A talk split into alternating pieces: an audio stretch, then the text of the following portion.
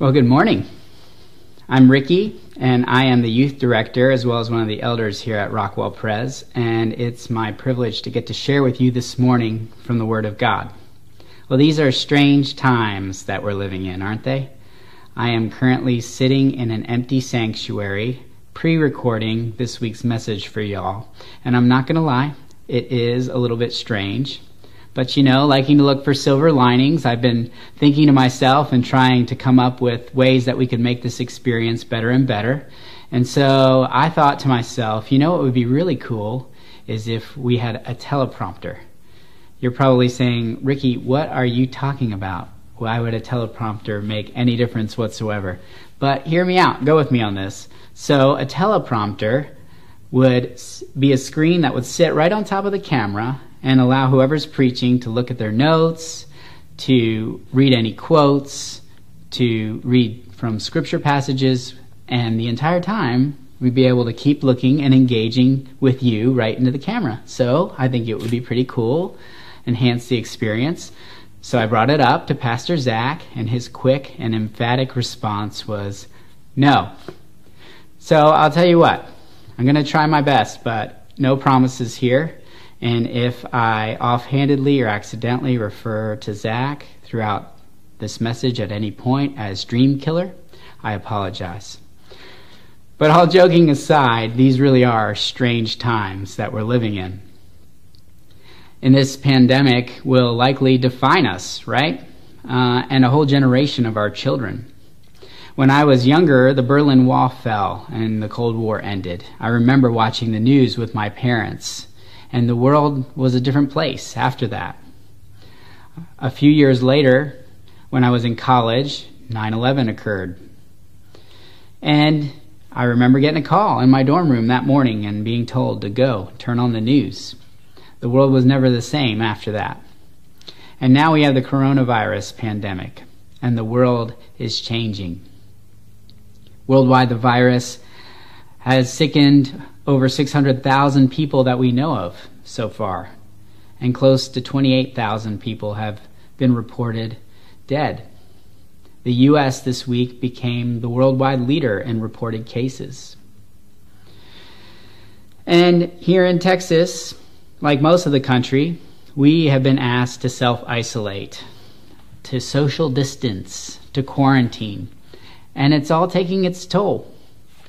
Plus, in the midst of this humanitarian crisis, we're also facing a financial crisis. This last two weeks, we've seen wild swings in the stock market. We've seen both its best and worst weeks since the Great Depression. Last week, 3.2 million people filed for unemployment. And a few days ago, the government approved a $2.2 trillion stimulus plan. And let's be honest, it's definitely affecting each one of us in different ways. I'm assuming by this point most of us know someone, or at least know someone who knows someone who's contracted the virus. And then on top of everything, we're stuck at home. Many of us are working from home and we're schooling from home for the first time now. It's a little bit crazy, and we're all trying to catch up and learn and adjust to this new norm. Uh, I've been watching some um, people posting, and it's fun to kind of see uh, how some people are dealing with this new reality. One mom posted, been homeschooling a six year old and an eight year old for one hour and 11 minutes. Teachers deserve to make a billion dollars a year. No, a week.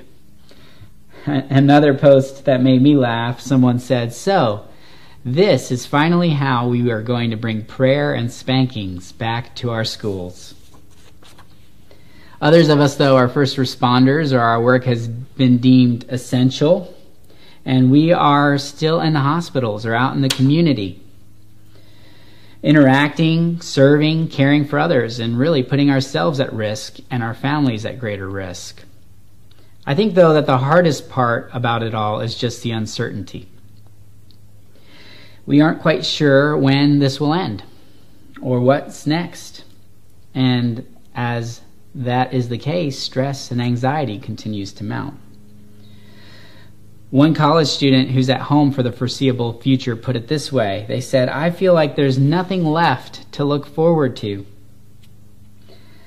An article that was talking about these college students mentioned that, you know, the way the truth of the matter is is they've now been wrenched from their routines, from their friends, and they've been made to return to parents who can't say what's coming and who have no ability to comfort them as everything's been muted and undermined by the virus. And this is leaving these college students, as well as the rest of us, I might add, feeling lost and empty. And it's natural to feel that way. I think it's natural for each of us to look at this and ask ourselves when my life's so crazy, do I think that God took his hand off the wheel? Where is he? When the world seems so out of control that not even any institution or authority can get a handle on it, do we really still serve a God who is above it all? Is he really in control? Well, if he is, can he how can he be good? I'm looking around and it doesn't feel or seem very good, right?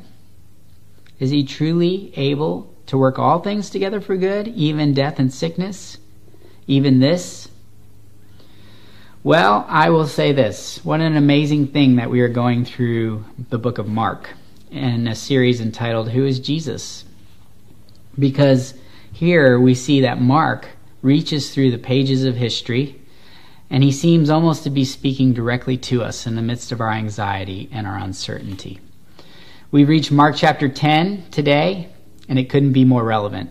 But just to catch you up and remind you about the first eight chapters of the book, Jesus spent nearly three years ministering in Galilee. And throughout this time, he's been preaching and doing things that have caused everyone to ask, Who is this guy?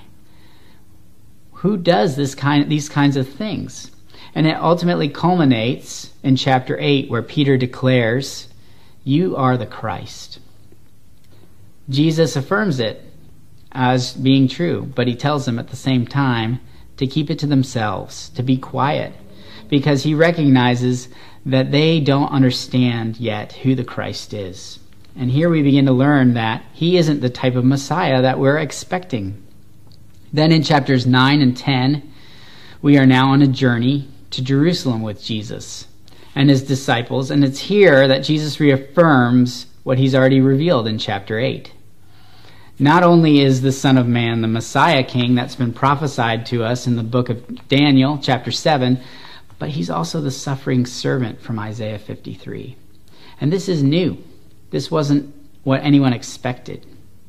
So, here in three perfect cycles, in Mark chapter 8, chapter 9, and chapter 10, Jesus reveals to the disciples, and Mark tells us that he, the Christ, must suffer and die. And three times the disciples respond by saying something very foolish, very stupid, showing that they really don't get it. They don't understand what Christ's priorities are. But this is always followed up by Jesus teaching them about the true nature of discipleship, humility, and service. He's grace, gracious to them, He helps them understand, um, even in the midst of their lack of understanding and their lack of insight. And so that's where we are. All of this is leading up to chapters 11 through 16, where Mark's going to slow the story way down and spend six chapters on Jesus' final week, all leading up to the cross. But here in chapter 10, in our passage today, we are now with Jesus and his disciples right before they arrive in Jerusalem. This is the last cycle of him predicting his death and the disciples responding. And here, Jesus answers our questions Where's God? It's here that he tells us why he came. It's here that he tells us how suffering serves God's greater purposes and how he tells us how that should change us from the inside out. Again, here in chapter 10, we learn why Jesus, why Jesus came. We learn how suffering can actually serve God's greater purposes. And how knowing this, knowledge of this, should change us and affect us from the inside out. So, wherever you are, sit back and go on this journey with us down the road to Jerusalem. In chapter 10, verse 32, it says this And they were on the road going up to Jerusalem, and Jesus was walking ahead of them, and they were amazed, and those who followed were afraid. And taking the twelve again, he began to tell them what was to happen to them. So here we are with Jesus on the road. He is walking ahead because that's the norm as the rabbi or the teacher. Um, and it tells us that the crowds are amazed, right? They're amazed by who he is, all that he's doing, the things that he's saying. But those that are following him, we're told, are beginning to be afraid. The disciples know what Jesus has been telling them. He's been telling them this the opposition we've been facing from the Pharisees and the scribes and everyone else is only going to intensify as we approach Jerusalem. And not only are, is it going to intensify, it's going to turn into death. The disciples know this is a real thing because they already saw it happen to John the Baptist. They know he's not joking. This is a real threat. And he's telling them that um, and he's telling them that that's where we're headed. They're walking down that road with him. He pulls them aside and he says this We're going up to Jerusalem, and the Son of Man will be delivered over to the chief priests and scribes, and they will condemn him to death and deliver him over to the Gentiles. And they will mock him and spit on him and flog him and kill him. And after three days he will rise again. So, here for the third time in three chapters, Jesus is predicting that he will be condemned delivered, mocked, spit on, flogged, and killed. Then after three days he will rise. He's put this in our heads three times um, that he will. He has put this in our head three times that God is ordaining this. Each time he gets even more specific in the details about how it's going to unfold. So then, when we finally get to Jerusalem, and it all looks insane, we realize that as crazy as all this is, it's all according to plan. But you know what? Jesus isn't just predicting the future here, although he does and he can predict the future. He's also quoting Scripture. In fact, he's quoting from Psalm 22 and Isaiah 50, where it tells us that the Messiah will be insulted, he'll be despised, he'll be spit on, and that he'll suffer. In fact, this isn't just something that God is allowing, it's according to plan. This is why he's come. It's part of the equation that the disciples don't get yet. And it's made even clearer in verse 45, where he says, For even the Son of Man came not to be served, but to serve, and to give his life as a ransom for many. This is it. Why did he come? Jesus came not to be served, but to die to give his life. It sets him apart from any other teacher or founder of any other major religion. Their purpose was to live and to be an example, whereas his purpose was to die and to be a sacrifice.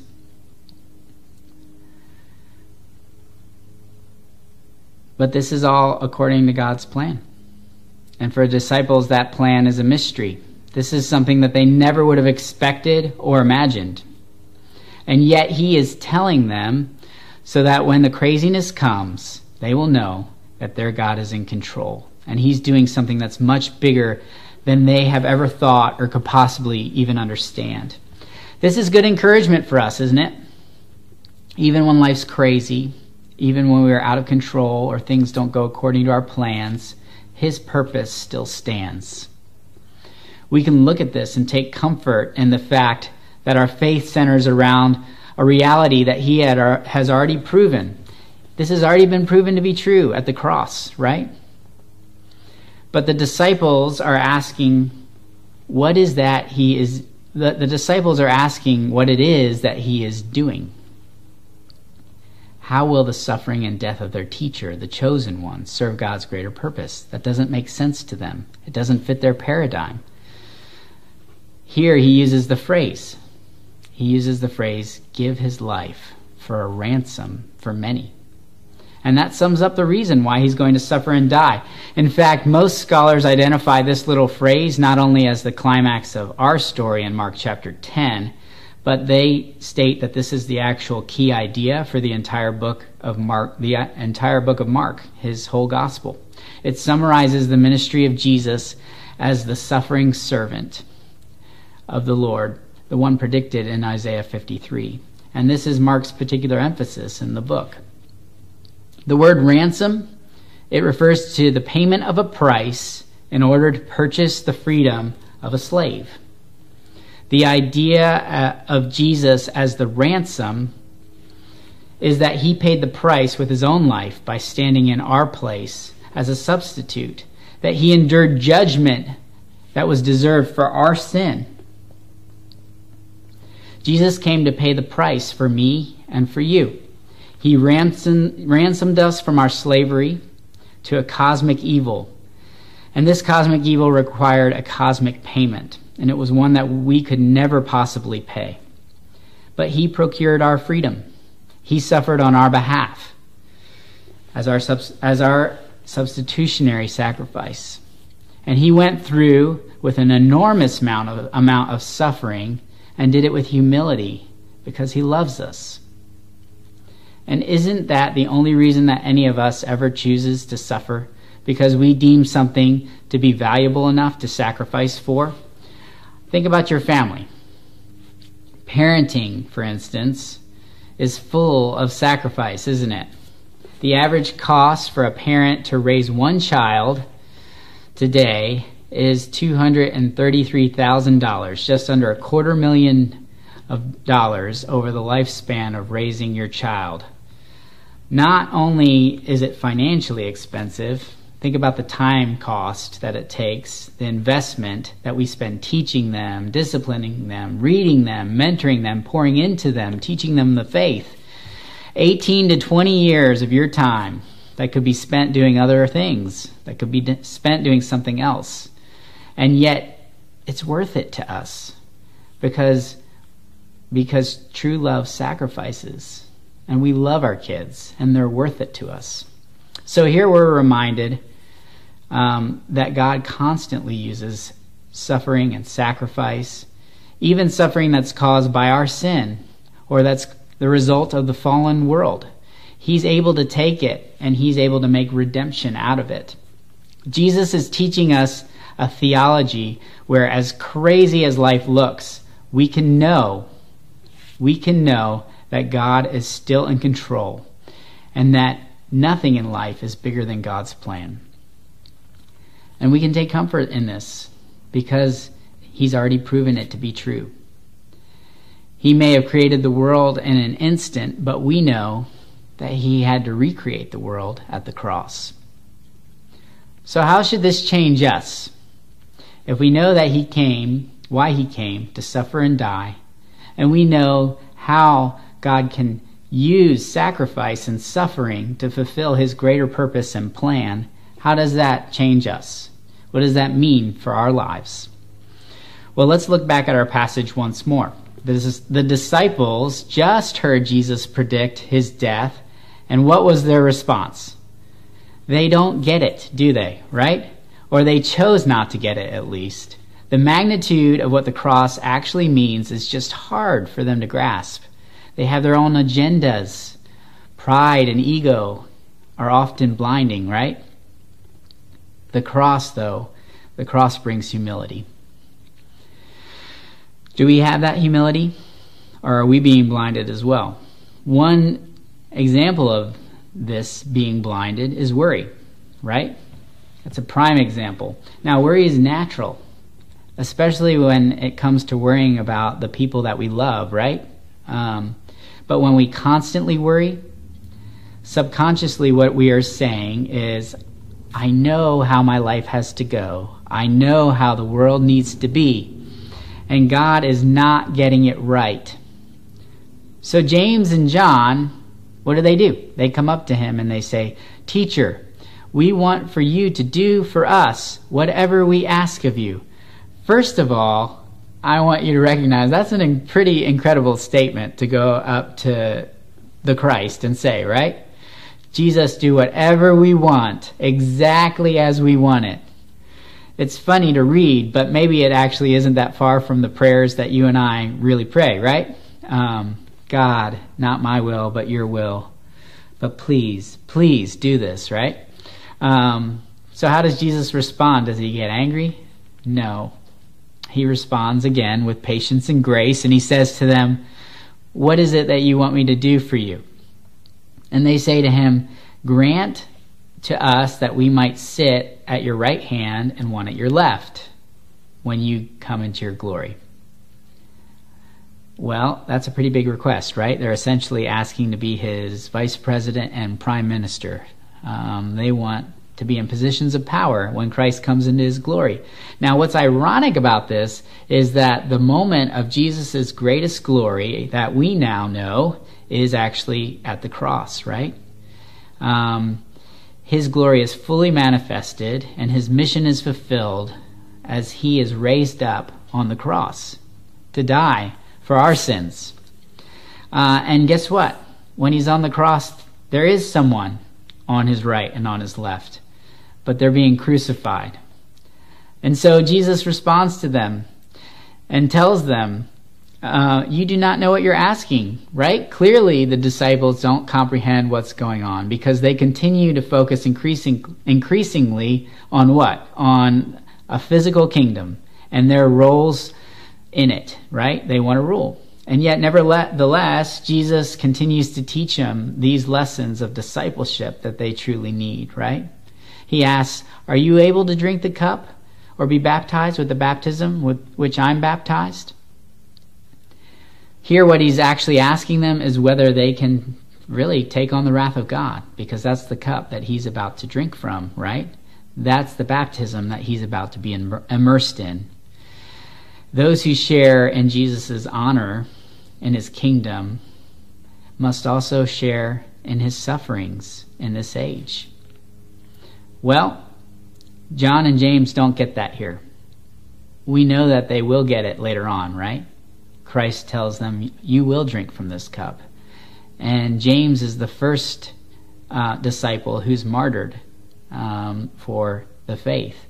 And John may very well be the last one who was martyred. Uh, if he was not martyred, he surely suffered.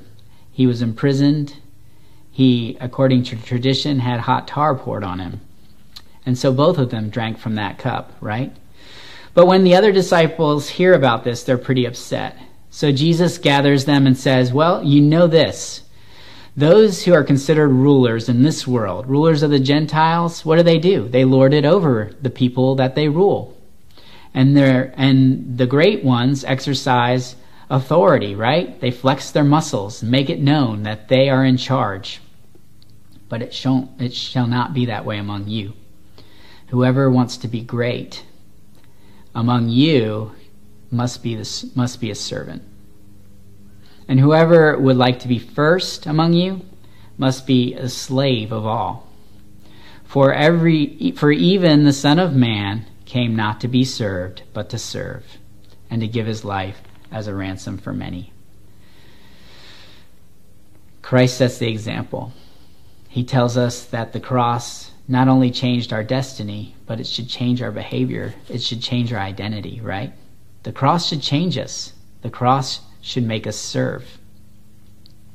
I feel fortunate enough to be a part of a church that gets that and that knows that and already does it in so many ways so well. This week, um, I put out a little SOS. I put a video on Realm because CRI has some missionaries coming back from Haiti. Um, they're U.S. citizens, but they're Haitian born, and they are the leaders of our projects down in southern Haiti. They're training rural pastors, and they're caring for children who don't have education through their tutoring program. They're building homes for those who are vulnerable, and they are providing clean water. And yet, in the midst of everything else going on, Haiti has now uh, Haiti has now also been the recipient of the coronavirus, and like Jean told me, it really has the potential to destroy Haiti in a real big way. And what ends up happening during times of crisis in Haiti is everything shuts down. There's road blockades, there's riots, there's not access to even basic staples and necessities. And so we felt like we really needed to get the Josephs out of there before everything shut down because we felt like they could more effectively provide and represent and advocate and minister to their people if they weren't um, basically shut down in their house with no communication to the rest of the world and no supplies. So they went around and they provided uh, food before they left for the children and their families of the tutoring program. They met with their staff and then they headed home. But we didn't even think they were going to make it because uh, the Haitian government was saying that they were already going to close down the airport. And so we booked their tickets uh, and we didn't even know, though, if the roads would be blocked, if they could even make it to the airport. Uh, but Monday, we found out that their flight was still scheduled and they were going to make a run for it and they were going to try it. And so I put out the SOS and I uh, asked if anyone had a place for them to stay. Um, and the Piercies, Dwayne and Jennifer, quickly responded that they had a place and that they were willing to open up their apartment above their garage for our missionaries to stay. And just this outpouring of generous hospitality uh, that they kind of started, they were the tip of the spear, just continued uh, like a ripple effect through the rest of the church. We had people showing up with furnitures, with a television for them, with kitchen sets. We had people sign up for meals for them as soon as they got back, understanding that the transition was going to be hard and that emotionally and physically they're just worn out. And so, what an amazing thing to see that even in the midst of the uncertainty, um, people were serving. And I love that because that's exactly what Christ has called us to do. He's called us to recognize that suffering is a part of this world, um, and yet he tells us that he has overcome the world. And we can take comfort in that, right? And he calls us in the midst of that to follow his example, to take up our crosses. Even when we don't know what the outcome will be, we know that we serve the God who is over the outcome, right? And who can work all things together for good. And so we've been called to serve our neighbors and to do it even if they're, they believe differently than us, right? Uh, we've been called to love our community sacrificially Jesus is the paradigm. He died for our sins. He prayed for his enemies, even while he was on the cross. At the very center of our worldview is a man dying for his enemies and showing us the way to influence is through service and not through power. John the apostle got this later on in life, right? In 1 John, his first epistle, chapter 3 verse 16, he tells us this. But we but by this we know love, that he, Christ, laid down his life for us, and we ought to lay down our lives for one another. And that's that's true. That's how we're called to be transformed and changed from the inside out. Last week, Zach told the story of the man who had that vision where Christ showed him two rooms, right? Where people were trying to eat from spoons with way too long of handles uh, and in one room, as people tried to feed themselves, everything kept just falling out off the spoon. And Jesus turned to the man and said, This is what hell is like. And then he showed him a second room. And in the other room, everyone was using their spoon with their long handle as well, but instead of trying to feed themselves, they were feeding one another, right? And this was heaven. Right now, we're all living out our own little version of this vision in our own self quarantine in our home, right? And it really has the potential to be a little bit of living hell or a little bit of heaven on earth. And to be honest, most days it's a bit of a mix. But my encouragement today is Christ came to sacrifice his life for us and to die, that we, that we might be redeemed and that we might know God's love. And through his sacrifice and suffering and service, God's plan was affirmed. God's plan was established. In the midst of suffering, God used it to bring about his purposes. And then ultimately, Christ's challenge to each one of us is that we would follow his example, knowing that he came not to be served, but to serve and to give his life up. We too are called to do the same. If we want to be first, we've got to be last. If we want a position of power, we've got to be willing to endure the pain with Him. We've got to be willing to take up our cross and follow Him. Let me close us now um, as we come to the end of our passage with a word of prayer. Thank you, Lord, that you are in control.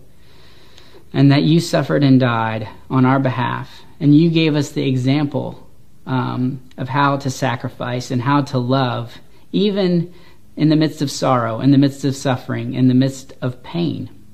And that you, through the cross, have showed us that God is in control and He does work all things together for good, and nothing can thwart His purposes. And although we might not understand that our King is also the suffering servant, help us to understand more and more every day and help us to follow in Christ's uh, footsteps. Help us to follow Christ's example. And as we do so, may we see your plan come to fruition here in our lives and your kingdom be established in our community and on this earth. Father, we trust you. We know you're in control.